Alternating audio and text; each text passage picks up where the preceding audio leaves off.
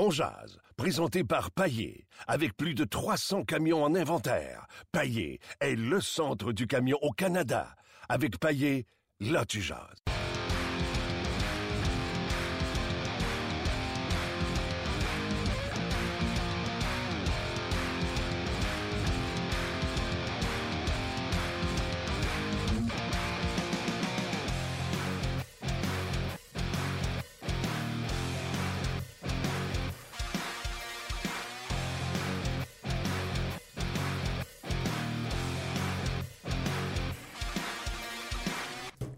Bonjour et bienvenue à On Jazz, édition du 27 janvier 2017.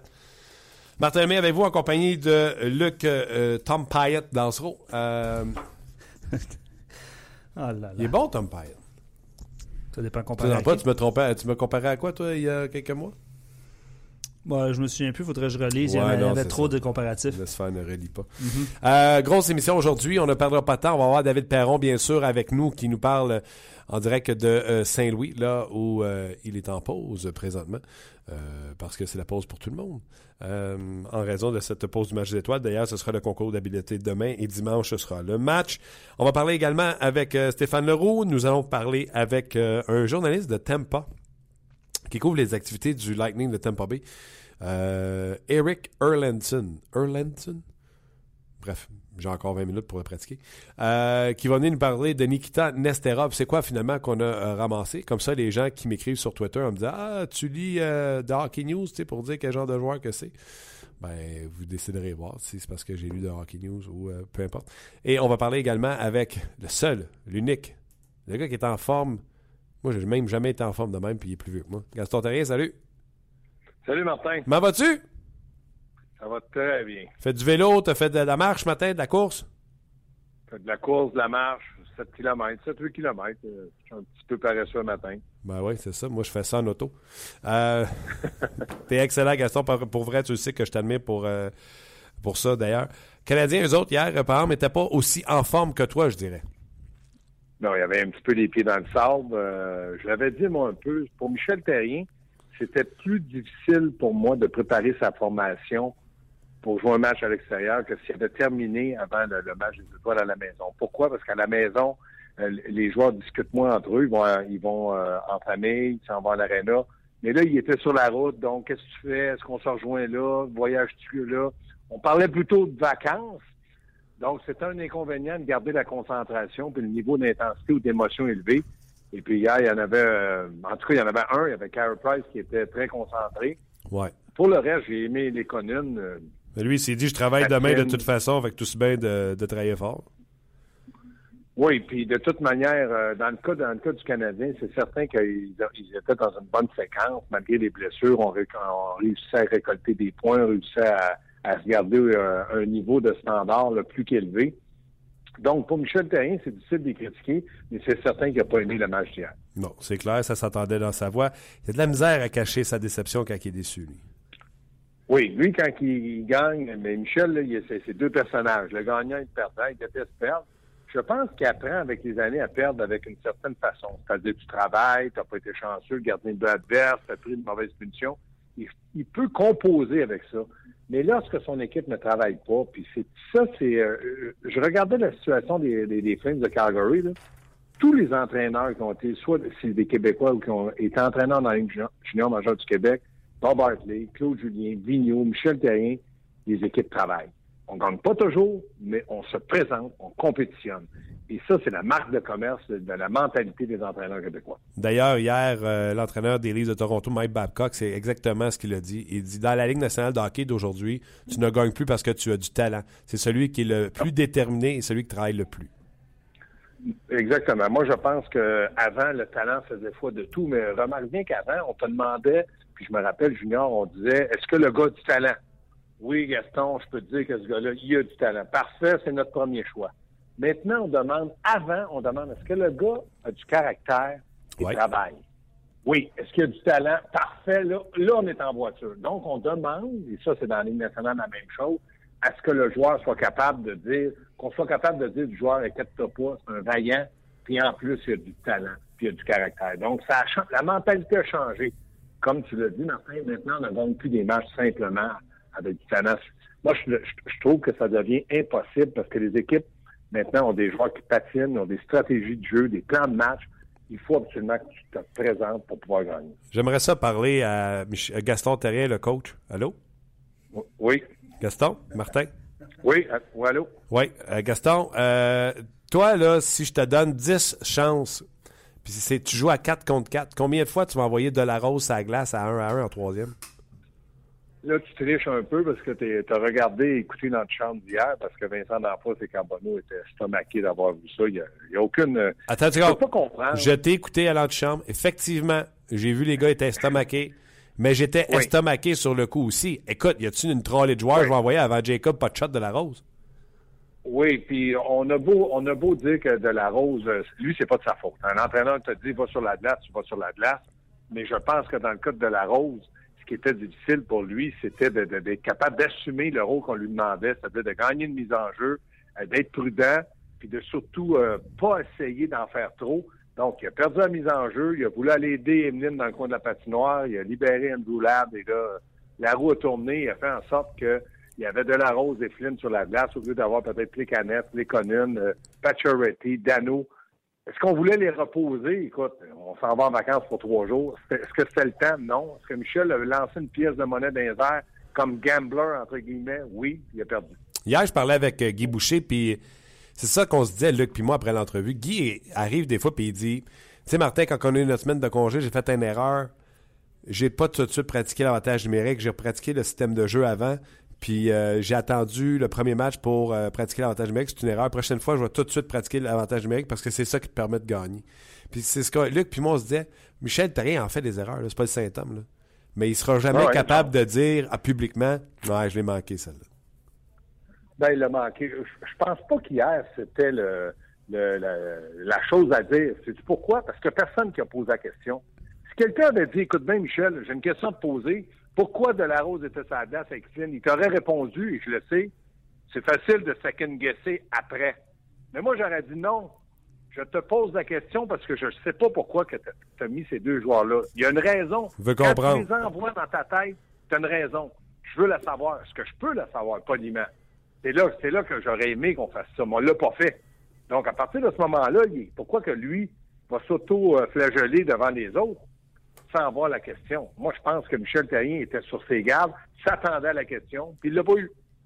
OK. Euh, Nathan Beaulieu, on a parlé du deuxième but avec De La Rose. Nathan Beaulieu, euh, il n'y a pas de passe, mais il a, il a travaillé fort pour le premier but des, euh, des Islanders. Mais il a travaillé fort. Écoute, Nathan Beaulieu, là, À partir de l'entrée de zone, là, il est spectateur. là. Tu sais, il- C'est Andrew Ben, il Ladd s'est qui fait l'a avoir passé. dans une situation d'un contre un sur la bande. Après ça, il, il savait plus, plus trop. Écoute, moi, je vis mieux avec ses erreurs depuis, mettons, 6-7 matchs parce qu'il est capable de produire. Moi, je me dis, si le gars fait beaucoup d'erreurs puis il met jamais de points au tableau, il perd le match. S'il est capable d'amener un- un- une certaine offensive ou des chances de marquer, c'est beaucoup plus pardonnable parce que ça veut dire que tu as la rondelle et tu fais quelque chose avec la rondelle. Mais dans le cas de Nathan Beaulieu, hier, est-ce que c'était un bon match? Il n'a pas été pire que les autres. Il est dans le même bain, puis c'est un gars qui est influencé par la- l'allure de, ses coéquipiers. Si tout le monde lève d'un cran, il suit. Tout le monde baisse d'un cran, il suit. Ça fait partie de sa perso- personnalité, de son caractère.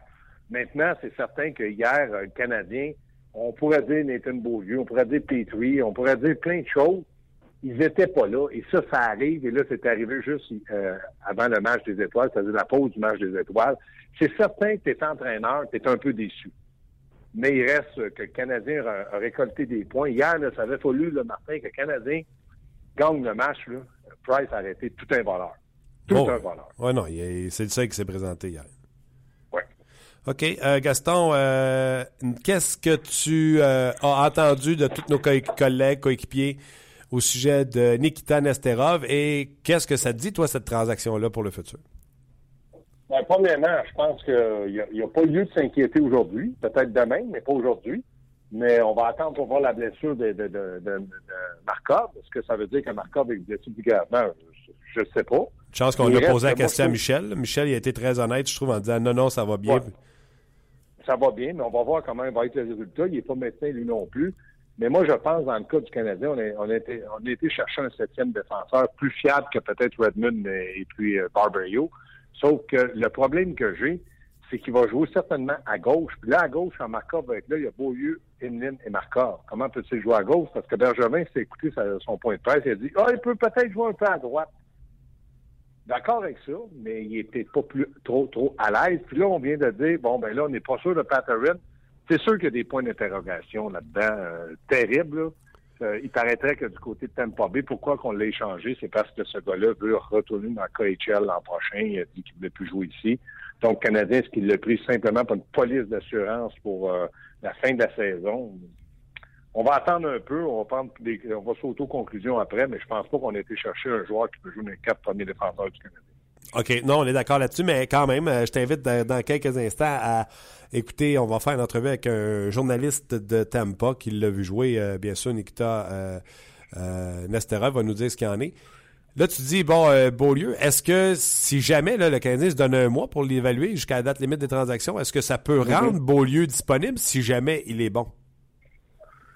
Si jamais il est bon, si jamais il accepte de rester en Amérique du Nord, si jamais il accepte de signer un contrat parce qu'il va être agent libre, et hier, tu pourras peut-être demander à François Gagnon. François Gagnon parlait avec Julien euh, ouais. euh, pendant l'antichambre, juste avant l'antichambre, c'est-à-dire euh, pendant le match.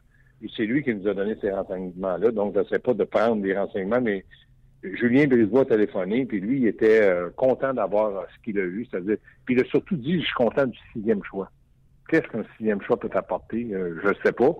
Mais lui, il a dit, écoutez, on, pense qu'il ne peut plus rester ici, puis pour la fin de la saison, pour nous autres, ça valait pas de coup. Donc, euh, parce que moi, j'ai dit à François, écoute, Julien Brisebois, c'est pas un innocent.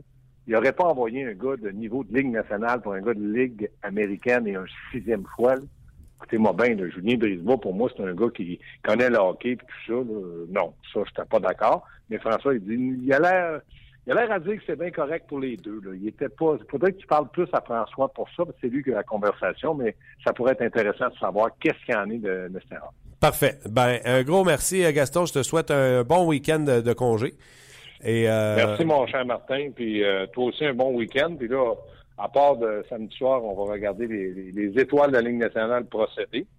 Ça sera pas euh, une nervosité pour aucun entraîneur. Michel va pouvoir relaxer. J'espère qu'il va rire. S'il rit trop, on n'est pas habitué de le voir rire. J'ai peur que le visage lui craque. une chance que c'était.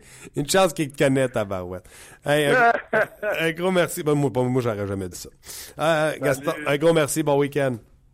Salut, bye. Bye bye. C'était Gaston euh, Tarien qui euh, nous parlait de Nesterov. D'ailleurs, je veux vous entendre là-dessus. Je veux vous lire là-dessus sur notre page de On euh, votre réaction à la suite de cette transaction, ça veut dire quoi pour vous? Ça veut dire beaucoup de choses. Non, honnêtement. Euh, Seb qui dit Je trouve l'acquisition de Nesterov excellente. Il coûte à peu près rien. Sera un excellent joueur sur le troisième duo. À 23 ans, il a encore beaucoup de bon hockey devant lui. Puis euh, la, filière, la filière russe, c'était quoi ça? La, filière, qui La filière russe permettra de peut-être le retenir en Amérique du Nord, commentaire de Seb.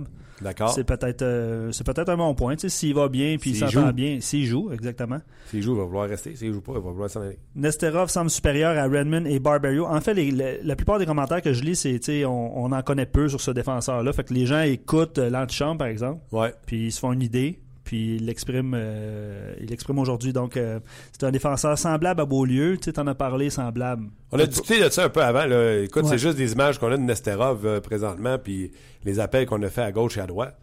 Mais son lancer, puis tout le monde est d'accord pour dire qu'il y a un bon lancer, c'est plus naturel que Nathan Beaulieu, ce qu'on voit à, pratique longue. on le voit laisser lancer Beaulieu, là, à part d'aller gratter les, les banderoles au plafond, là, c'est pas, pas percutant. les au plafond, ok, c'est bon. Xavier dit on peut rien dire de négatif sur cette acquisition. Le DG a échangé un choix de, sixième ronde euh, pour un défenseur que personne ne connaît ici, mais euh, c'est un gars qui a l'expérience en série puis euh, qui a bien joué contre le Canadien d'ailleurs, ce que Bergevin disait. Il avait joué contre le Canadien. Puis il y a un autre commentaire, si ça se trouve que ça va donner le même genre de résultat, je pense que jamais ça aujourd'hui, que Davis Drowiski, tu te souviens lui? Ouais, des Kings de Los Angeles. Un gars pour aider dans les mineurs et une police d'assurance il s'était blessé en arrivant, puis il avait pratiquement jamais joué de Exactement. Puis il dit, est-ce que il pose la question, est-ce que ça pourrait signifier que Markov euh, reviendra pas de sitôt là? Bref, on saura. Une chance que Michel Therrien il a répondu euh, hier à cette question. Bon, allons tout de suite euh, s'entretenir avec le journaliste à Tampa, Eric Erlandson. Le segment On Jazz vous est présenté par Paillé, le centre du camion au Canada. Eh bien, on se dirige immédiatement à Tampa Bay pour rejoindre un journaliste, un chroniqueur qui écrit, euh, non seulement qui écrit, mais qui a son propre site web sur le Lightning, Lightning Insider. C'est Eric Erlandson. Mr. Erlandson, how are you doing? I'm good. How are you? I'm very good. Uh, I was saying to our francophone uh, people in Montreal that uh, you have your own website, Insider, Lightning Insider. Uh, so if they want to reach out to you on Twitter and on your website, it, it's fun to watch. Yeah, no, it's uh, you know after working for the newspaper for uh, 16 years down here covering the Lightning, um, you know I, I decided that it was uh, rather than sit around and try and find something else to do, why not do what I, I know so well and start my own website? And uh, so far, so good. Uh, the response has been really good from people, and I hope that continues because I love doing this job. That's great. Um, let's talk about uh, Nikita Nesterov. Why a team would trade a 23 years old defenseman, soon 24, if he skate well and he have a good shot? Uh, well, that that describes Nikita uh, very well. He's a very good offensive defenseman. When when he has the puck on his stick in the offensive zone, he's a good player. Uh, he, he he's not afraid to shoot the puck.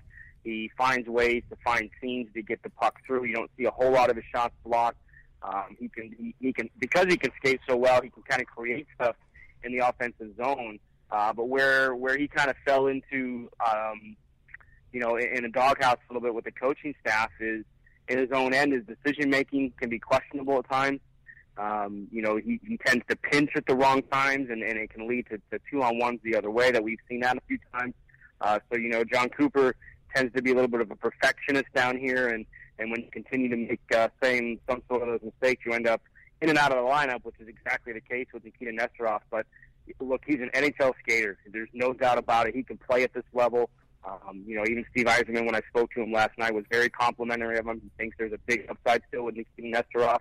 Um, he just they just ran into a little bit of a logjam here in, in terms of the defensemen they have here who have to go through waivers to go back, and Nikita was one of those. And rather than risk losing him for nothing, they opted to trade him. Um, the question should be asked: Is he uh, a good player to coach, or is he kind of have a kind of an attitude about his play and it's tough for a coach to coach? Oh no, he he is a he's a good player. He's a good kid. He's got a good attitude. Uh, that that's not the issue. It's just you know sometimes they they talk about high, hockey IQ a lot. You wonder where his hockey IQ is.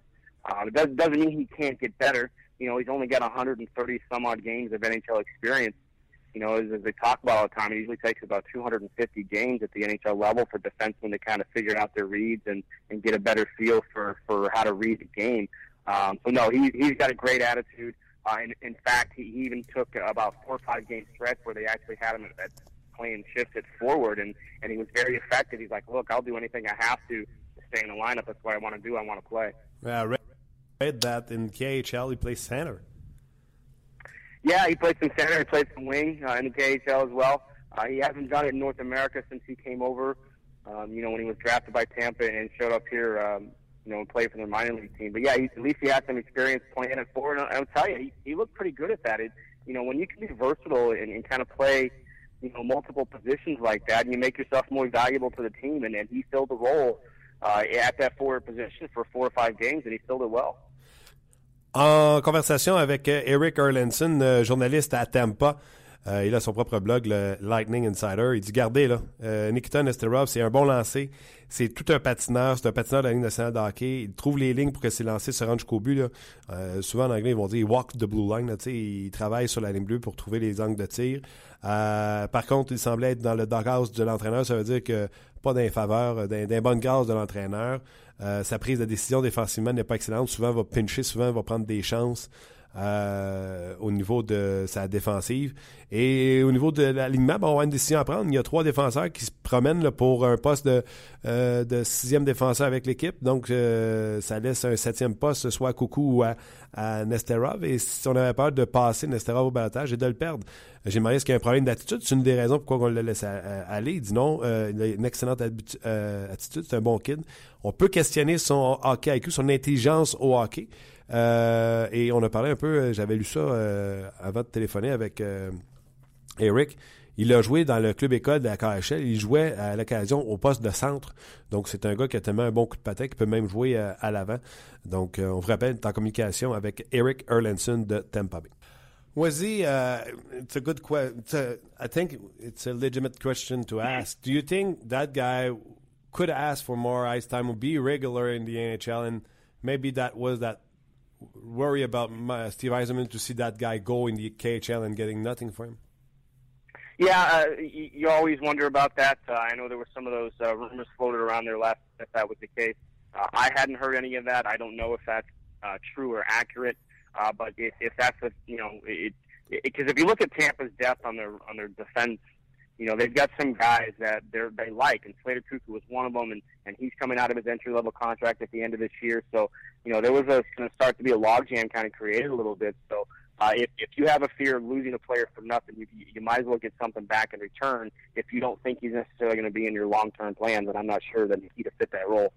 Uh, when you saw the trade, what is your evaluation now of the trade? Uh, Canadian getting a good defenseman and the Lightning getting a little something instead of getting nothing through the waiver. Is that it? Yeah, yeah. And, and look, I, I like Nikita's played 20 minutes. You know, he's taken some games where he's played 20 minutes a night, and he hasn't looked out of place. Um, you know, so he can he can handle it. it. It's a question of you know, can you live with some of the mistakes? You know, sometimes young players, especially the young young defensemen, make mistakes, and, and you hope that you can coach it out of them. Uh, and if that's the case, I think Nikita can be a very good defenseman. I, I don't know if he's top four material, but he's somebody that can really fill in, and you know, he could play 17, 18 minutes a night and, and not hurt you too much, put in the right role. Can he be on the second wave of power play? Uh, I think so, and and he's he showed that uh, here quite a bit you know, he because of his ability to move the puck and because of his ability to get a shot through, yeah, he can play power play second unit, no doubt. Great. Let's let's have fun a little bit. What's going on with the Lightning? Why they are so low in the standing? Uh, yeah, you know, their defensive zone coverage for whatever reason this year has uh, really broken down. Uh, it's not the same defensive team. Uh, the goaltending, you look at the numbers, uh, both Vasilevsky um, and Ben Bishop, their save percentages are way below what we're used to seeing. Uh, some of that is because of their subpar player times. A lot of that is because of the, the coverage in the D zone, uh, the breakdowns. There's so many open chances and, and, and odd man breakaways and everything else that this team has been a victim of this year, and, and that's a big reason why you know they're sitting you know down in the bottom third of the middle pack of the Eastern Conference. And we all have them uh, first or second in the division, so we all losing our hockey pool now. yeah, and hopefully not too many people put bets on them. Uh, at the beginning of the season to win it all too, because I don't think you're going to get that money back. You still believe they can make it? Uh, I think they have the talent to, but you know they're going to have to get on a six, seven sort of game winning streak here, and and uh, they played better defensively late, and all of a sudden they can't score. So it just seems they can't get everything on the same page. Uh, injuries have played a factor. There's no doubt. Steven Stamkos' long-term absence uh, has had its effect on this team. Um, uh, but but I think because of where they're at and the number of teams that they have to leap over to get into a playoff position is going to make it very difficult. Toronto keeps winning, Ottawa keeps winning, Boston keeps finding ways to win games, and as we get down towards the the, the stretch part of the season,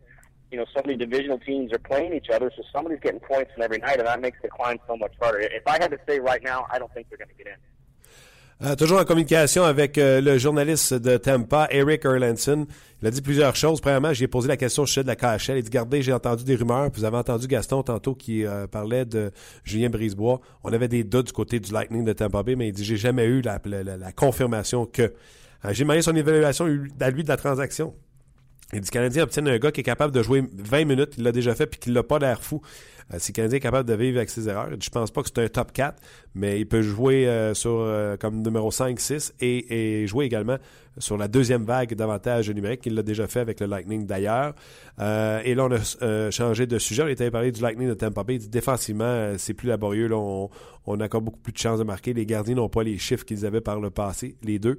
ils ont le talent pour se qualifier en séries éliminatoires, mais ils auront besoin d'une série de victoires de 6-7 victoires. Si je devais parier, mettre de l'argent sur est-ce que le Lightning sera en série, au moment où on se parle, la réponse serait non. That's, that's, that's, that's tough to hear. Um, do you think John Cooper still uh, get his have his dressing room and he's still the man of the situation? Yeah, I don't think anything's going to change on that front. Uh, the only thing you do worry about is if he has lost the room. I don't get that sense. Um, you know, just to see, to see the way they've responded. You know, they finish off that six-game trip. Um, you know, they only go two, two, and two, but you know, they they lost three games two to one on this trip, and and that tells you that they're back to playing the defensive style that John Cooper wants to see on a more consistent basis. So that means they're listening and the message is getting through. So I don't think John Cooper is any is really in any real danger of losing his job. You know, the same guy that's led them to the Stanley Cup final two years ago, took them back to the Eastern Conference final last year when people probably didn't think they could make it. Uh, so I, no, I don't think the coach is in jeopardy at this point. Last one, uh, oh, uh, Jonathan Drouin, the little guy from uh, our hometown. How's he doing? He is. Uh, he's turned it on this year. Um, he's come in with a great attitude. He's put everything that happened the last two years with the trade request and everything like that. He, he's put everything behind him. He's come into the season with a great attitude. Injuries have kind of stunted him a little bit here and there, but he is an electrifying player. He can do stuff with the puck that I haven't seen outside of guys like Patrick Kane, you know, that can do in this league right now. And he's just been a dynamic offensive guy. He's so dangerous when he has the puck on a stick, and, and defensemen on the other team and forwards on his own line have to be ready for everything he's going to do.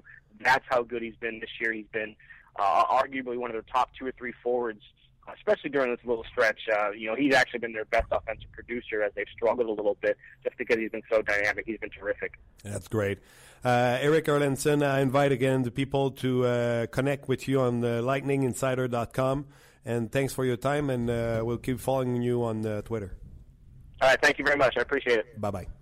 Ben voilà, euh, c'était notre entrevue avec le journaliste de Tampa, Eric Erlandson. Euh, juste euh, traduire cette dernière réponse. John Cooper a toujours son vestiaire, selon lui. Il n'y aura pas de changement à ce niveau-là.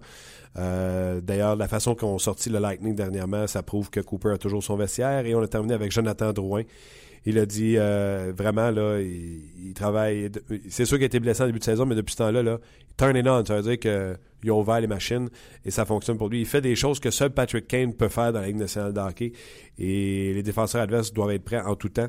Il est le top 2, top 3 euh, attaquant du Lightning depuis le début de la saison et même dernièrement, là, un peu tout le monde a des difficultés, mais Drouin est certainement le meilleur attaquant du Lightning. Voyez, vous l'avez. Qu'est-ce qu'on a eu en retour euh, comme transaction? Le Nikita Nesterov. Eric Erlandson nous l'a expliqué. Te souviens-tu, Martin, on avait fait une émission l'année passée? Je me souviens pas. ah oui, tu vas t'en souvenir. OK. Jonathan Drouin contre Galchenyuk. Le feriez-vous? Puis ça me fait ça me fait sourire, en fait, sa réponse sur Patrick Kane. On s'entend que c'est une comparaison qui est assez euh, impressionnante. On peut dire ça comme ça. Ben, il fait des jeux, ce n'est Ben pas ouais, Patrick je, Kane. je comprends, mais quand même. C'est Il y a gentil. du talent, là. C'est Il y gentil. a du talent. Ouais. Si on posait la question aujourd'hui, on fera pas ça aujourd'hui. là. Si on posait la question, mettons qu'on poserait la question, là, on le fera pas. Ouais, on le fera pas. OK. Commence pas de chicane. c'est ça. OK. euh, Est-ce qu'on va au, euh, au message ou euh, on va à Bon, on, peut Perron? aller, on peut aller lire quelques commentaires. En fait, beaucoup de commentaires intéressants sur le fait qu'on est allé chercher le pouls d'un journaliste extérieur. Alors, merci. On est, on est super content que vous Beaucoup de appréciez. commentaires, gens sont contents ou ils boudent? Non, ils sont contents. Excellente initiative de parler à un journaliste extérieur. Good. Fait que, euh, on prend ça en note. Merci beaucoup. Je te le dis souvent. Tu me le dis souvent. Je te le dis souvent, il faudrait parler avec un journaliste de la place. Ben, c'est ça qu'on ce qu'on a fait. Là. Ouais, mais c'est ça qu'on a fait. Bon, Bravo, Luc. OK. On s'en va où avec ça? Là? Euh, Je te dis qu'on te le dit Bon, souvent. Pierre, OK. va couper ton micro. là. On enchaîne. Pierre, euh, le seul bon signe que je vois dans cette transaction, c'est que Marc est au travail. Il n'a pas donné beaucoup. Il pourrait être bon pour aider les Ice Cap, mais selon moi, il n'a pas de place avec les Canadiens. Le fait de dire que Marc est au travail, c'est une bonne. euh, Ouais, c'est ça. C'est ce que je retiens de son, son commentaire. Puis Absolument. c'est, c'est un bon point. Ouais. Puis, on déjà- Marc Bergevin lui-même l'a déjà dit en disant euh, qu'il téléphonait tous les directeurs gérants une fois par année. Euh, une fois par. comment il avait dit ça? Une fois par. Moi, quoi? Non. C'était une fois par deux semaines, donc il parlait à tout le monde au moins une fois par mois. Bref. Se En tout cas, il appelle souvent. Une fois de temps en temps. C'est ce que je voulais dire. Sylvain qui dit Je vois un peu l'acquisition de Nesterov euh, comme celle de Tory Mitchell, Brian Flynn ou Paul Byron. Ils n'ont pas été acquis de la même façon, là, mais ils voient un peu cette acquisition-là de cette façon-là. Euh, Peut-être marginale, mais euh, qui n'a pas amputé l'équipe d'aucune manière et qui pourrait être un bon coup d'épée dans l'eau, euh, qui pourrait nous rendre des services euh, malgré tout. Ouais, ouais, non, si. Nesterov devient rien, on a perdu quoi? Tim Oui. Boson qui s'est pas développé. Non.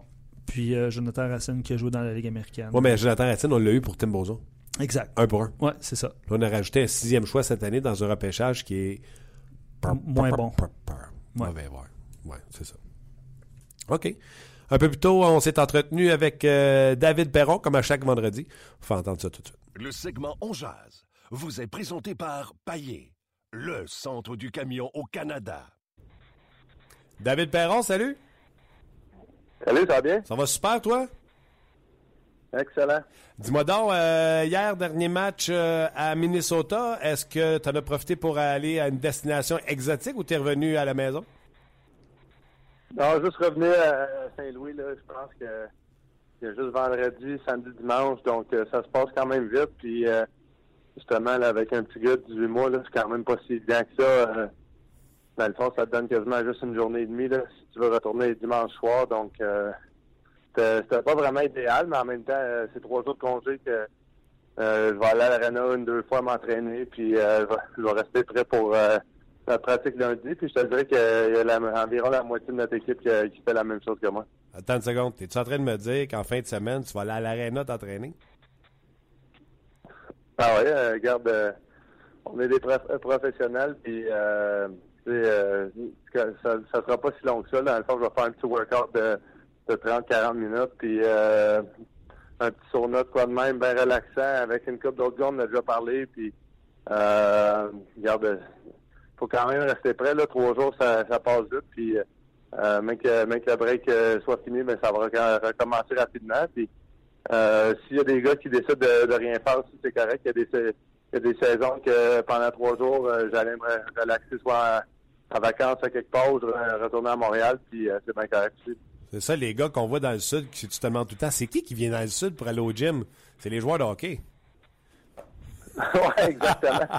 ben, c'est sûr que les années que j'allais dans le sud, je pense que je- j'allais pas vraiment nécessairement au gym, là, mais euh, il y a différentes façons d'en profiter. Puis, euh, honnêtement, c'est pas prendre un heure de, ma journée pour aller à l'aréna qui va changer grand-chose. Euh, je suis quand même satisfait de ma saison jusqu'à date, puis je veux que ça continue de bien aller, puis euh, justement m- euh, de m'améliorer parce que justement, là, comme tu sais, notre équipe, ben, on, on est un peu dans le même pattern qu'on est dans- depuis le dernier mois, donc on essaie de sortir de ça. Euh, Dis-moi donc, je veux pas être euh, incisif là-dessus, mais j'ai appris, je viens d'apprendre qu'il y avait des joueurs qui allaient à l'aréna, puis si tu le fais, à moins que tu sois une bébite, euh, je sais que tu es déjà une bébite bizarre, mais euh, tu dois pas être le seul. Donc, tu me dis qu'il y a, mettons, la moitié, le quart de des joueurs que tu seras pas tout seul là, à l'aréna à, t'entraîner. Je suis quand même surpris. Ben regarde, on a tellement des. On est tellement chanceux, là, les, les facilités.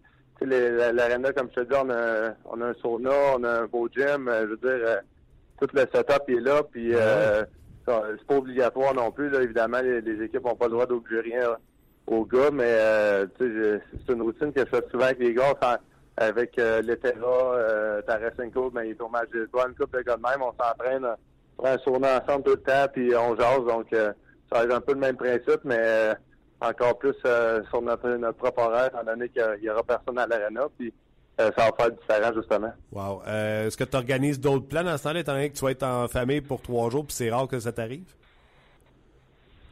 Ouais, ben c'est ça. Là, j'étais avec ma blonde, mon petit gars, puis euh, on avait pensé de retourner à Montréal, mais euh, ben, à Sherbrooke, dans le fond, pour moi, mais tu sais, ça m'aurait... J'allais arriver peut-être vers euh, 3 heures cet après-midi.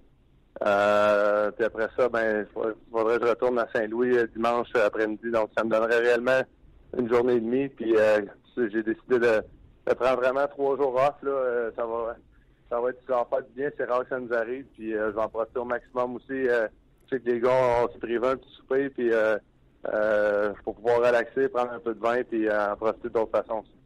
Tant mieux. Bon, explique-moi donc ce qui s'est passé cette semaine. Euh, les Jets qui ne gagnent pas souvent ont réussi à, avoir le meilleur sur vous autres 5-3. Mais surtout, parle-moi de ce match à Pittsburgh où tu retournais et que ton équipe et toi, puis tu as dû mettre une petite pièce sur le tableau, l'ont emporté 3-0. Ouais, ouais ben regarde, euh, moi je pense que euh, Winnipeg, là, c'est une équipe à la maison qui sont tout le temps excellents. Puis ils nous ont, ils nous ont battus. J'ai trouvé qu'ils étaient la meilleure équipe dans ce match-là. Puis euh, je te dirais la même chose avec euh, Minnesota euh, hier soir. La façon dont ils supportent la rondelle, Minnesota, c'est assez impressionnant. Puis je pense que c'est de quoi que toutes les équipes pourraient regarder, essayer d'apprendre d'eux autres. Puis j'espère que nos entraîneurs vont le faire parce que nous autres, évidemment, le match de Pittsburgh, comme tu le, le mentionnes, on, on joue un excellent match. On réussit à blanchir Crosby, Malkin, Gasol, ces gars-là.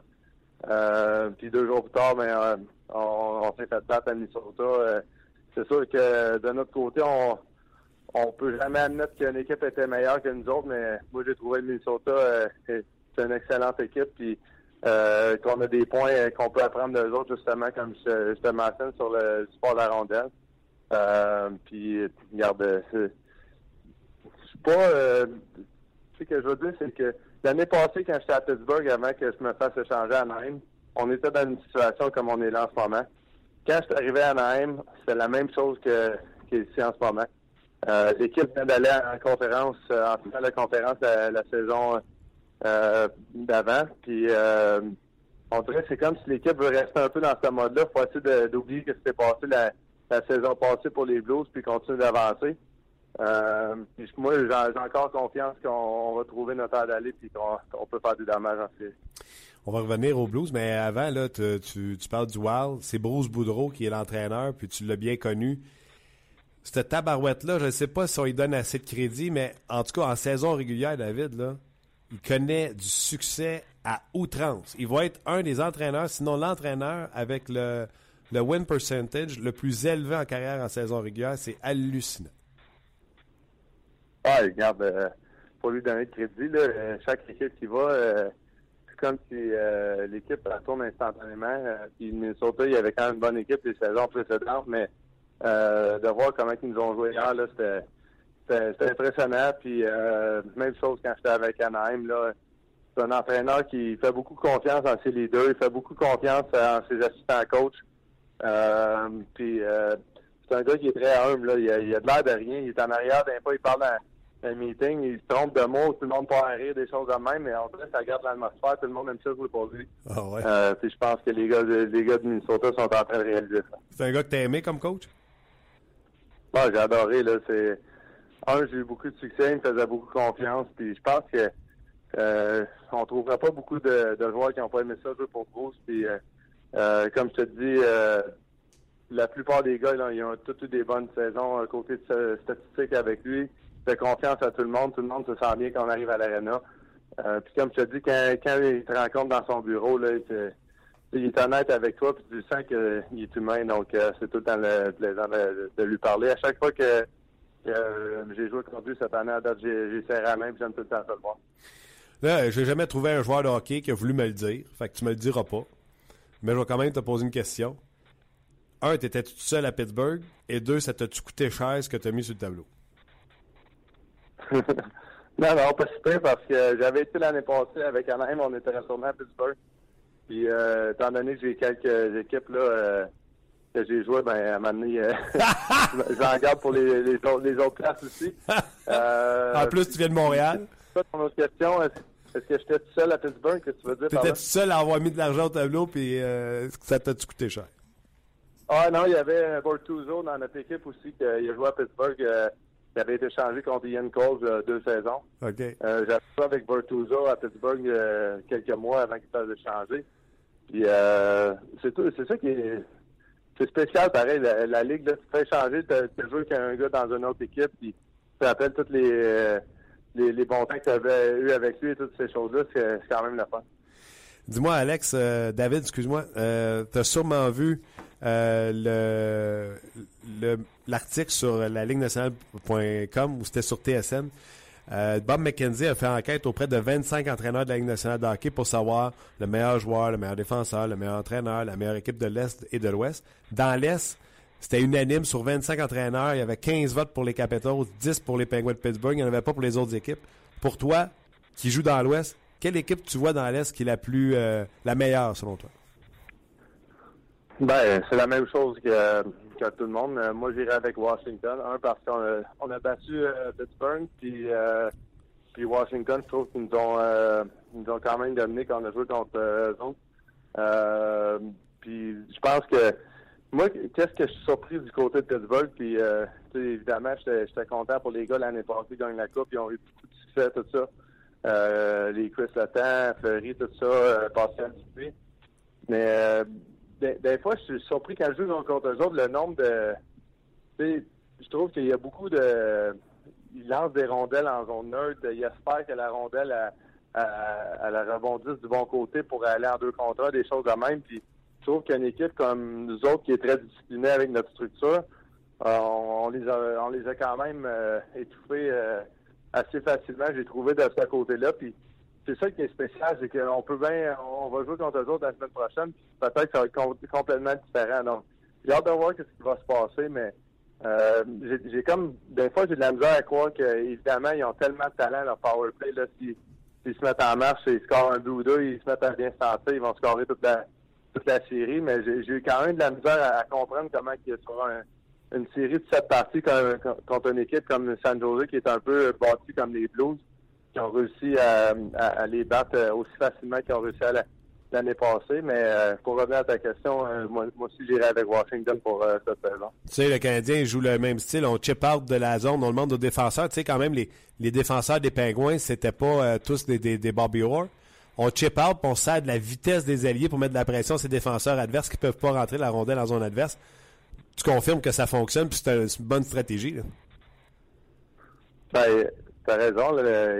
Réellement, l'année passée, il y avait Chris Letran qui était dans l'élite de la Ligue nationale. Puis à, part de ça, il y avait quelques jeunes euh, qui, qui, encore cette année, essaient de trouver leur, leur d'aller, des choses de même. Donc, euh, euh, puis, ouais, c'est sûr que ça allait marcher pour eux autres. Puis, c'est tout le temps même la Ligue nationale. Quand les Kings de Los Angeles ont gagné la Coupe cette année, tout le monde veut jouer comme les Kings. Quand Chicago gagne, tout le monde veut jouer un style plus euh, euh, avec les habiletés des choses de même. Puis euh, quand les Pingouins ont gagné l'année passée, ben là, la Ligue nationale, tout le monde veut être rapide, tout le monde veut jouer un peu comme, comme eux autres. Puis on va voir cette année qu'est-ce qui va se passer. Dans l'Ouest, peux-tu te le demander? Les entraîneurs, il y en a 11 sur 25 qui ont dit Minnesota. 4 ont dit Chicago et San Jose. 3 ont dit Anaheim et une seule a dit Nashville pas de Saint-Louis à l'horizon. Donc, selon toi, qui sont les favoris dans l'Ouest? Oui, ben moi j'aime bien euh, Minnesota. Je suis impressionné là, de, de, comment ils ont. Même en début de saison, je pense que. Oui, est-ce que tu m'entends? Oui, je toujours là. Euh, OK, OK. Ouais, je trouve que Minnesota, j'étais impressionné quand ils ont joué hier. Euh, mais regarde, encore une fois, là, qu'est-ce qui est de notre côté? Là, je ne perds pas confiance c'est important. C'est une saison de 82 matchs pour une raison. Puis euh, on ne sait jamais euh, qu'est-ce qui peut arriver de notre côté si on, trouve un étincelle comme les Pingouins l'ont fait l'année passée. Euh, comme je comme te dis, je suis vraiment impressionné par Minnesota, mais en même temps, les blessures, peu importe leur gardien de but, si tu m'as moins bien joué, tu arrives en série sur un an d'aller, puis tout peut arriver. Donc nous autres, on on reste confiant de ce côté-là, puis on va continuer de travailler euh, pendant toute la saison. Oui, comme tu dis, il faut que les pièces tombent en place pour que ça fonctionne, peu importe l'équipe, que ce soit les Blues ou, euh, les euh, Penguins de Pittsburgh. OK, en, terminant, trois jours comme ça, quand on revient dès lundi, à quoi tu t'attends? Est-ce que il y a de l'ajustement à faire? Est-ce qu'il n'y a pas une remise en forme? Mais tu sais, est-ce qu'il faut se remettre dans le bain avant que ça commence ou on part c'est comme si on n'était jamais parti parce que trois jours, c'est pas assez long? Ben, c'est la raison je vais, à l'Arena pour deux des trois jours probablement, justement pour euh, quand je vais revenir, ça va être plus euh, la transition est facile. Euh, j'aurai pas de j'aurai pas de bobo à guérir, peu importe, je vais prendre soin de moi pendant ces trois jours-là. À 100 pour le pour le retour à la première pratique. Puis comme je te dis, on joue déjà le, lendemain, le mardi, comme je pense les, les, les Maple Leafs. Donc eux autres aussi, c'est une très bonne équipe. Ils vont nous tester. Puis nous autres, euh, tous les points vont être importants pour le reste de la saison. Bon, ben, euh, je te dirais pas prendre des notes parce qu'il faut que tu joues au hockey, mais on va parler d'Austin Matthews la semaine prochaine, je te le jure. Parfait, pas de Un gros merci. Profite de ton trois jours en famille, puis on se reparle la semaine prochaine. C'est good. Bonne fin de semaine. Merci, là. Bye bye, euh, David. David Perron, avec qui toujours plaisir de discuter avec lui. Et savez-vous quoi? On est à l'heure. Oui, mesdames, messieurs, pas deux, pas trois invités, mais quatre invités un vendredi et on est à l'heure. Avant d'aller rejoindre Stéphane Leroux tout de suite, il y a plusieurs personnes, je pense, qui, euh, qui réagissent. Tu me prends euh, tu me prends de cours, mon homme. Ah oui? Ben, écoute. OK, d'abord, je te flush. Tu me flushes? Non, flush-moi. Flush-moi. On a Stéphane avec nous autres. Puis il y, avait des questions pour Stéphane tantôt euh, concernant le Phoenix de Sherbrooke, mais je pense que vous allez parler d'autres choses avant. Allons-y. vous pouvez ben, y aller de vos questions à la Bible, Stéphane Leroux. Comment ça va? Ça va bien, Martin. T'aimes-tu mes... Je suis bien installé. Ben, je suis venu faire un Facebook Live ici, moi aussi, avant Noël, il me semble, là, dans, dans, ce même endroit-là. Là. Dans un c'est bon, mais regarde, on a du fun. Euh, première chose qu'on parle, euh, bien sûr, ça va être ce match qui aura lieu à Québec pour les meilleurs espoirs québécois. Euh, non. meilleurs espoirs québécois cette année, ça va être difficile. C'est les meilleurs espoirs de la Ligue canadienne. La façon la Ligue canadienne au complet. Ouais, la façon dont ça fonctionne, c'est que les j'allais dire les 30, il va falloir s'habituer, les 31 équipes de la Ligue nationale Ouais. envoient une liste de 40 joueurs qu'ils aimeraient voir participer à ce match-là. Et la centrale de recrutement de la Ligue nationale ajoute euh, son nom là-dedans aussi. Donc, il y a 32 listes qui rentrent à la Ligue nationale. Et là, ben, c'est pas compliqué. Les 24 attaquants, les 12 défenseurs et les 4 gardiens qui ont eu le plus de votes parmi ces listes-là se retrouvent dans ce match-là. Donc, c'est pas nécessairement la liste de la centrale de recrutement de la Ligue nationale qui a été publiée il y a deux semaines qui fait foi de tout. Ce que ça veut dire, c'est que les joueurs qui sont là sont aimés par les équipes et c'est ça qui est le plus important dans le fond. Il y a des joueurs des fois qui sont listés 35e par la centrale de recrutement de la Ligue nationale qui sont pas à ce match-là. Puis il y a des gars qui sont listés 100e par la Ligue nationale qui sont à ce match-là. Ce que ça veut dire, c'est qu'il y a des équipes de la Ligue nationale qui veulent te voir dans ce match-là. Alors nous, cette année, on reçoit ce C'est match-là. spécial parce que tu sais, si tu mets ce joueur-là sur ta liste, t'envoies le message aux autres équipes que toi tu l'aimes. Ouais, mais c'est confidentiel. Ouais, ouais. Mais Quand il arrive au match, par exemple, on fait Oh, il y a plusieurs gars qui l'aiment. Ouais, c'est ça. Quand tu vois que le gars, il est là, tu sais, il y en a que c'est des évidents. là. Les gars de la première ronde, de la centrale de recrutement, ils sont presque tous là. là. À, à chaque année, il n'y a pas de trouble. Mais ce que ça veut dire, c'est que tu vas avoir 40 joueurs sur la patinoire qui vont tout mélanger, là, équipe Cherry, équipe Orr. En passant, Don Cherry ne daigne pas se déplacer au Québec, n'est-ce pas? Quand c'est au Québec, il vient pas, Don Cherry. vrai? Bobby Orr est pas là non plus. Euh, C'était la même chose en 2007. euh, Donc, pas de Cherry, pas de Bobby Orr. ça- mais, ça- le, le Canada, eux autres, ça arrête à la frontière de Cornwall. L'Ontario, là, puis c'est terminé. Là. C'est, OK, euh, envoies-tu une progéniture, quelque chose? non, les équipes vont s'appeler Or et Cherry quand même, parce que ça, c'est la, la tradition, mais ça va être dirigé par des gars de chez nous. Euh, Simon Gagné va être d'un côté, Guy Chouinard va être de l'autre. Ils vont être épaulés par euh, euh, Dave Pichette, ancien joueur des euh, remparts nordiques, Ouais, ouais. par Pierre Lacroix, ancien joueur remparts nordiques. Et on a pris deux entraîneurs de la Ligue junior majeure du Québec aussi pour compléter, Philippe Boucher des remparts et Dominique Ducharme des voltigeurs de Drummondville. Ce sont eux qui vont diriger ces deux équipes-là mélangées. Quand je dis mélangées, c'est que il y a des gars du Québec chaque bar, des gars de l'Ouest chaque bar, des gars de l'Ontario chaque côté. Les deux meilleurs espoirs de la Ligue canadienne sont là, évidemment. Nolan Patrick, qui vient de revenir au jeu des Wade Kings de Brandon, et Nico Ishier des Moussets d'Halifax. Où ce que je trouve, ce que je trouve dommage cette année, c'est que ce match-là n'est pas venu souvent dans le giron de la LHJMQ. On l'a eu en 2007 à Québec, on l'a eu en 2013 à Halifax, et là, on l'a cette année à Québec. Et c'est la pire année de la Ligue junior majeure du Québec. Il y a seulement six joueurs de la LHJMQ au moment où on se parle. Je dis au moment où on se parle parce qu'il y a toujours des fois des, des blessures des blessures de dernière minute, là, mais six joueurs de la LHJMQ dans ce match-là, on peut pas dire que ça tombe bien, mettons, là, et aucun joueur des remparts. En 2007, quand ce match-là avait lieu à Québec, il y avait Angelo Esposito qui était là, qui était la- l'attraction là, pour les remparts cette année-là, mais malheureusement, cette Est-ce que année... les gens s'étaient déplacés? Ben, il y avait eu quand même 8-9 000 spectateurs là, à l'époque au Colisée. J'ai hâte de voir l'assistance lundi. Évidemment, c'est un match un lundi soir aussi. C'est c'est le soir des téléromans à la télé. Là. Alors, euh, j'ai hâte de voir, mais il reste que pour l'amateur de hockey qui aime voir les vedettes de demain, quand tu prends la liste des joueurs qui ont joué, ça fait 21 ans que ce match-là existe. Je pense, j'ai pas emmené mes feuilles en avant de moi, mais je pense qu'en 21 ans, tu fais 21 fois 40, on est rendu à 800 quelques joueurs. Il y en a 5, 6 qui n'ont pas été repêchés. Ce sont tous des joueurs qui sont repêchés, évidemment, dans les 3, 4, 5 premières rondes du repêchage national. Des gardiens de but, des fois, qui sont pas repêchés, qui ont été dans ce match-là. Alors, euh, on va suivre ça euh, dimanche et lundi euh, à Québec. Ben oui, mais Don Cherry prend beaucoup de crédit là, pour ce- ces joueurs-là là, qu'il a développés. Tout à fait, tout à fait. Il les développe pendant un match, ouais, Ouais. c'est ça. Mais généralement, il perd souvent ce match-là, Don Cherry contre Bobby Orr. Il y a toujours un petit, euh, un petit brun à l'enjeu habituellement, puis il gagne pas souvent. Mais cette année, euh, M. Cherry ne sera pas là. Il était pas là en 2007 non plus. On avait confié les équipes à l'époque à Pat Burns, Jacques Demers, Michel Bergeron et Scotty Bowman. Quand même. On avait amené des, comme on dit, euh, des, gars de chez nous, puis c'est Ouais. correct, je pense. Oh, ouais, OK. Don Cherry a une fixation à, à l'ouest du Québec qu'on n'a pas, nous, ici, chez nous. OK, ben c'est bien correct. Euh, il y a le fun à la TV. Oui, euh, mais tu sais, en personne. Bref, passons. On fera pas cinq minutes sur Don Cherry. Euh, les Owen Sounds, euh, je suis pas Oui, sûr qu'il y a oui. personne qui les suit euh, ici au Québec, sauf que euh, il y a un prospect, il y a un, il y a un joueur qui appartient au Canadien de Montréal Ouais. qui a du succès avec lui. Écoute, l'attaque d'Owen Sound, qui s'appelle cette équipe-là, joue dans la Ligue de l'Ontario, dans la très puissante conférence de l'Ouest de la Ligue de l'Ontario. Pourquoi je dis ça? La sixième position de la conférence de l'Ouest en Ontario a plus de points que la première de la- de l'Association de l'Est. C'est presque comme ça chaque année. Dans l'Ouest, en Ontario, c'est là que ça se passe. Windsor, London, Kitchener, Erie. Les grosses équipes sont ce côté-là. Et cette année, c'est encore le cas. Et Owen Sound, qui était une équipe respectable jusqu'à peu près à la mi-décembre, vient soudainement d'en coller 15 de suite. C'est la plus longue série de victoires dans la Ligue canadienne de hockey cette année, dans les trois ligues confondues. Leur gardien numéro un s'appelle Michael McNiven, Ouais. qui est un gardien qui a été euh, signé comme joueur autonome par l'organisation du Canadien l'an passé. Bravo. Il est venu au camp d'équipe Canada Junior cette année. Malheureusement, il a été devancé par euh, euh, Connor Ingram et Carter Hart. Les deux qui n'ont pas fait la job. Ben, qui n'ont pas fait la job. Quand tu perds en tir de barrage à toute fin, tu sais, il y avait les meilleures statistiques que en vacances, as-tu Ouais. fini 6-5?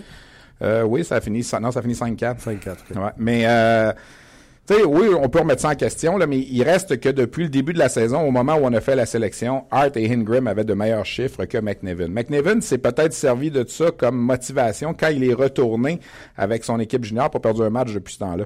Ah ouais, c'est depuis ce temps-là. en fait, il y avait une victoire de la série de 15 qui a été faite Avant. avant.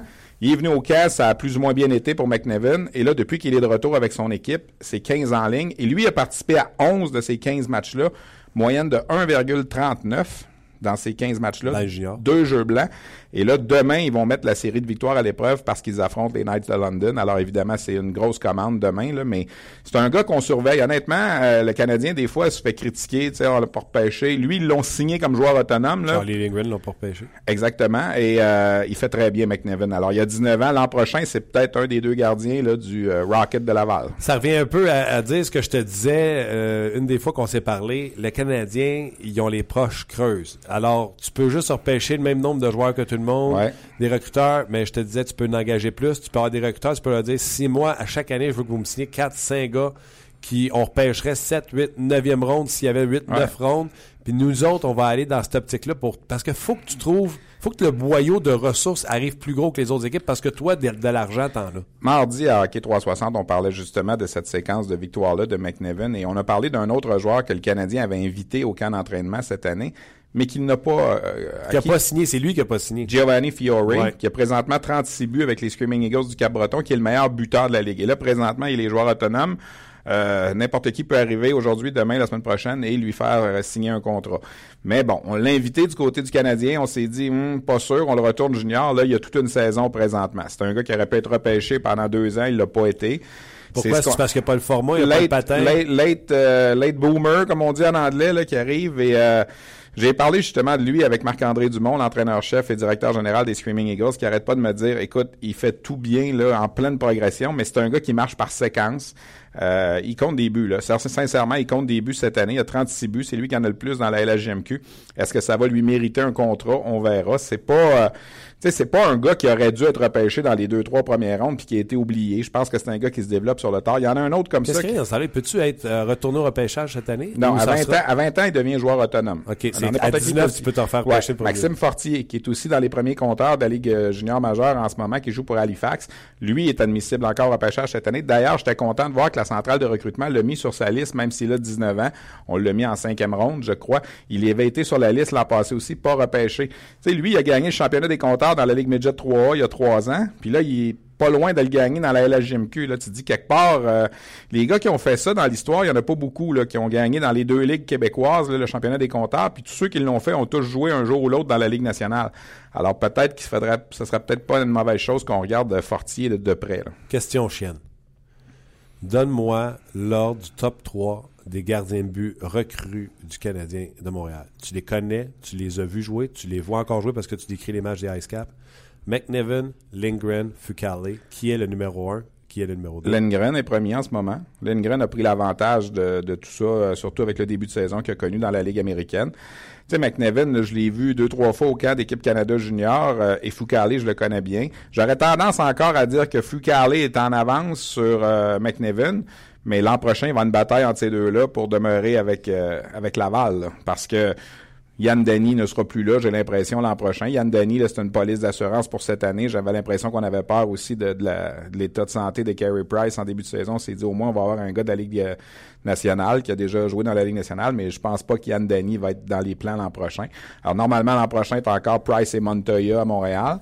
Et là, t'as Lindgren et Fucale slash McNevin euh, dans le... Puis là, on va aller recevoir des pucks dans East Coast. Ben, à Brampton cette année, Fucale, quand je l'ai rencontré en début de saison, m'a dit, Tu sais, Stéphane, la qualité des lancers est pas tellement différente de ce que c'est dans la Ligue américaine. Tu sais, pour un gardien de but, là, la, la job reste la même. faut que tu arrêtes les lancers qui sont dirigés vers toi.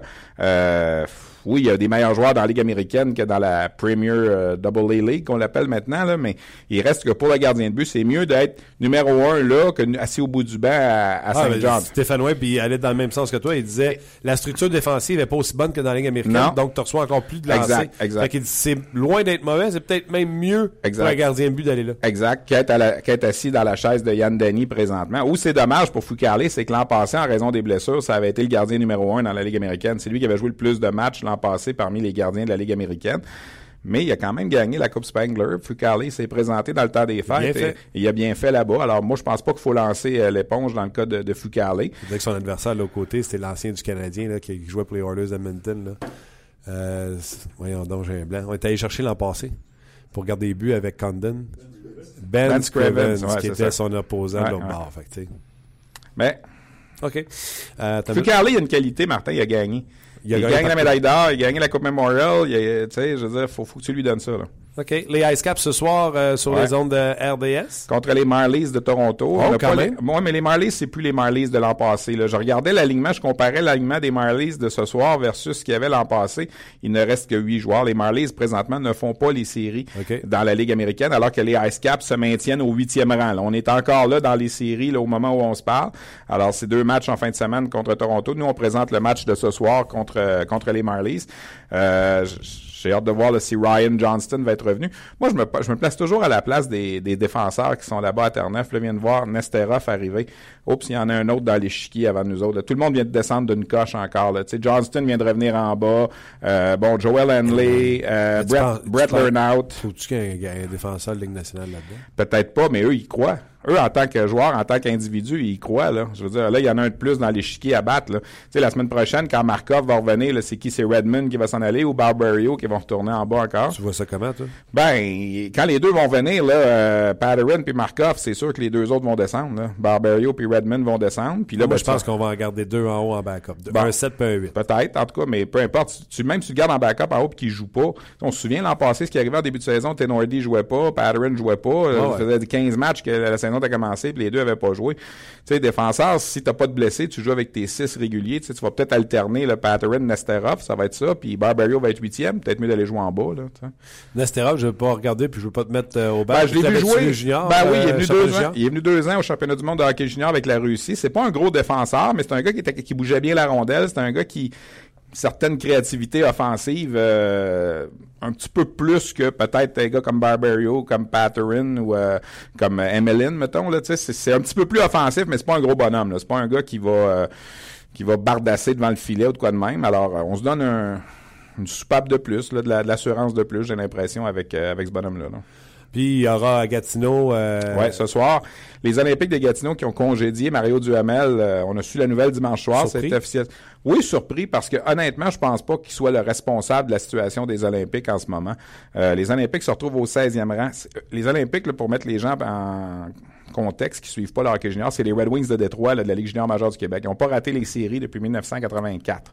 Alors, c'est sûr que là, tu rentres une nouvelle 30, ouais, 32 ans. Là. Tu rentres une nouvelle organisation cette année avec un nouveau directeur général, un nouvel entraîneur-chef qui remplace Benoît Groux.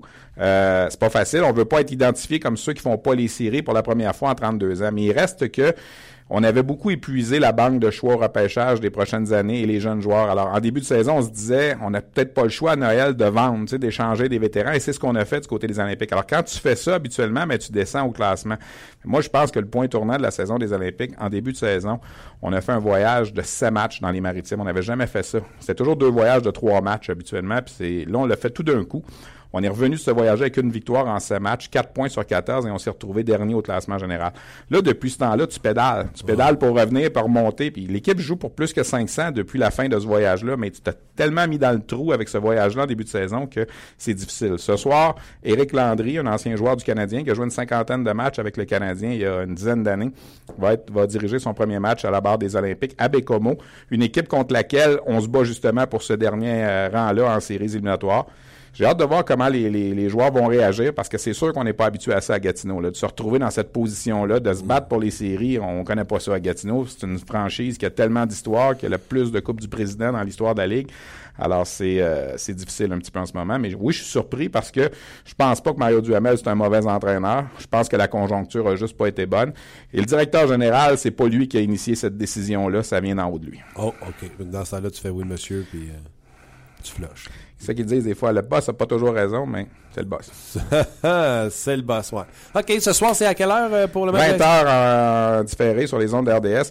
On, on règle tout ça une fois pour toutes aussi. On l'a déjà réglé, mais tu peux, réglé. toujours, tu peux toujours Les gens, les gens m'envoient des, des courriels, puis pourquoi le match est en différé. Il y a trois raisons. On va le résumer en trois raisons. Premièrement, la Ligue américaine n'est pas un circuit où on, on a le format commercial pour faire les pauses commerciales comme on le fait à la télé. Quatre pauses de deux minutes. Exactement, ça n'existe pas. Ça, c'est la première raison. La deuxième raison, le match serait à 18h heure du Québec. RDS ne veut pas enlever le 5 à 7 et Hockey 360, qui sont des émissions importantes, pour mettre ce match-là en direct. La troisième chose que moi j'ajoute à ça, oui, les gens, quand ils m'écrivent, ils me disent Hey, le match est commencé, vous le montrez pas, puis ça, on le sait, là. On n'est pas, on n'est pas innocent, on le sait. Mais le but premier de RDS de présenter ces matchs-là, c'est pas tant de savoir si les Ice Caps vont gagner 5 à 3 contre les Marlies ce soir. Ça, non, il y a une nouvelle pour ça. Oui, il y a les nouvelles pour ça. Ce que tu veux voir, c'est comment les jeunes de l'Organisation du Canadien jouent. Alors, si tu es intéressé de savoir, même si tu sais le pointage, est-ce que dans le meilleur des mondes, ça devrait être en direct? Probablement. Puis l'an prochain, à Laval, on n'aura plus ce problème-là parce que on va être à la même heure qu'ici. Même. C'est ça. Puis on va sûrement être capable de s'arranger pour faire les pauses commerciales aux bons endroits. Mais c'est ça la vraie raison. Alors, si les gens qui nous écoutent en ce moment se posent cette question-là, là, ben, au moins RDS. Moi, ce que je trouverais dommage, c'est qu'on le présente en différé puis que tu puisses le regarder à un autre réseau en direct en même temps. Mais c'est pas le cas. Là. Si tu le vois pas RDS, tu le vois pas nulle part le match. Alors, Alors, même tu veux si un- McCarron se développe. Exact. C'est ta seule façon voir de voir. Charlie Lindgren, puis tout ça. Alors, c'est un service qu'on offre, je pense, aux gens. Puis, honnêtement, les codes d'écoute sont quand même excellentes pour un match qui est pas en direct. Puis qui est un match que. Puis il y a des gens qui, qui jouent le jeu parce que j'ai eu des courriels. Moi, je me je ferme tout, je veux pas le savoir le pointage, puis je regarde le match comme si je regardais. là, je- j'ai pas d'alerte pour les Ice Caps de. Saint-Jean sur mon téléphone. Non, mais si tu vas sur Twitter, tu vas le savoir. Aujourd'hui, là, l'information voyage tellement rapidement, tu, tu viens qu'à le savoir. mais moi, je, ça fait deux ans qu'on fait ces matchs-là. puis Je trouve ça le fun. Puis même pour moi, là, qui, qui, qui est un amateur de hockey puis qui travaille là-dedans, je trouve ça le fun de voir les, les joueurs comment comment ça fonctionne dans, dans le club école. Tu regardes un gars que cette année comme Daniel Audette, moi honnêtement, je suis un peu surpris de la saison qu'il connaît. Il va bien. C'est le seul attaquant qui a joué tous les matchs du côté des Ice Caps présentement. Puis c'est un gars qui se développe peut-être plus que je pensais cette année. Au début de la saison, on se disait, il va toujours les Ice Caps, il va jouer dans la, pour Brampton, dans la. East Coast. Alors, il est là, puis il fait bien. T'es en train de m'étouffer. Ben, ça arrive. Donc, euh, on invite les gens à suivre ça dès 20h. Stéphane, un gros merci. Ça fait plaisir. On se reparle bientôt. Oh que oui, absolument. Mais vendredi prochain, déjà, rendez-vous. Je te le dis tout de suite. C'est contagieux, hein? ça Là, doit tout le monde s'étouffe, là, quoi? Excusez-moi.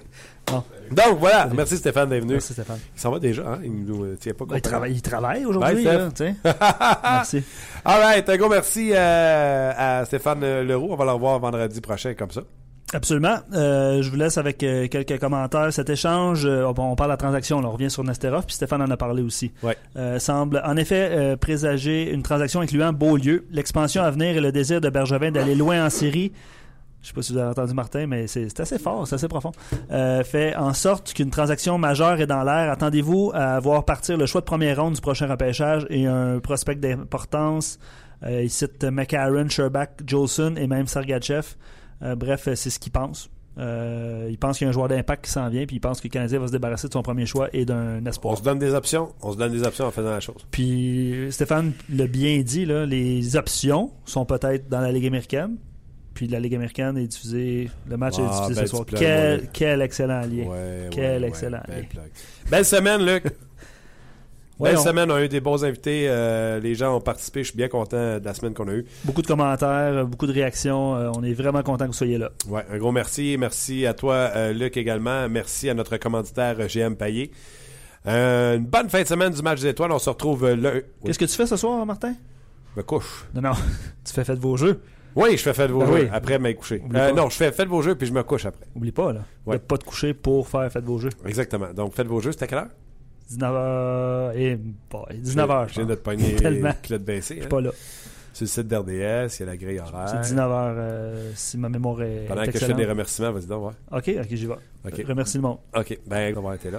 Euh, vous êtes des gens vraiment extraordinaires. Je tiens également à remercier notre commanditaire, GM Paillé, qui, euh, sans vous, sans lui, il n'y aurait pas de podcast. Et Luc Danseau, même s'il joue comme Tom Payette puis qu'il n'y a pas de shot, euh, je l'apprécie autant comme producteur de l'émission que comme défenseur. Faites vos jeux 19h30, précédé de, du Challenge Hockey EA Sports. Quelle heure? Faites vos jeux? Ah, faut que je répète. Ouais. 19h30. Ah, quand même. Donc, c'est juste avant, Juste le match euh, des Ice Caps. Donc, EA Sports, faites vos jeux et après ça, Stéphane Leroux et Normand. Exactement. OK, c'est l'heure de te dire au revoir. Bon week-end tout le monde, pour on se reparle lundi. Bye bye. On vous a été présenté par Paillé. Avec plus de 300 camions en inventaire, Paillé est le centre du camion au Canada. Avec Paillé, là tu.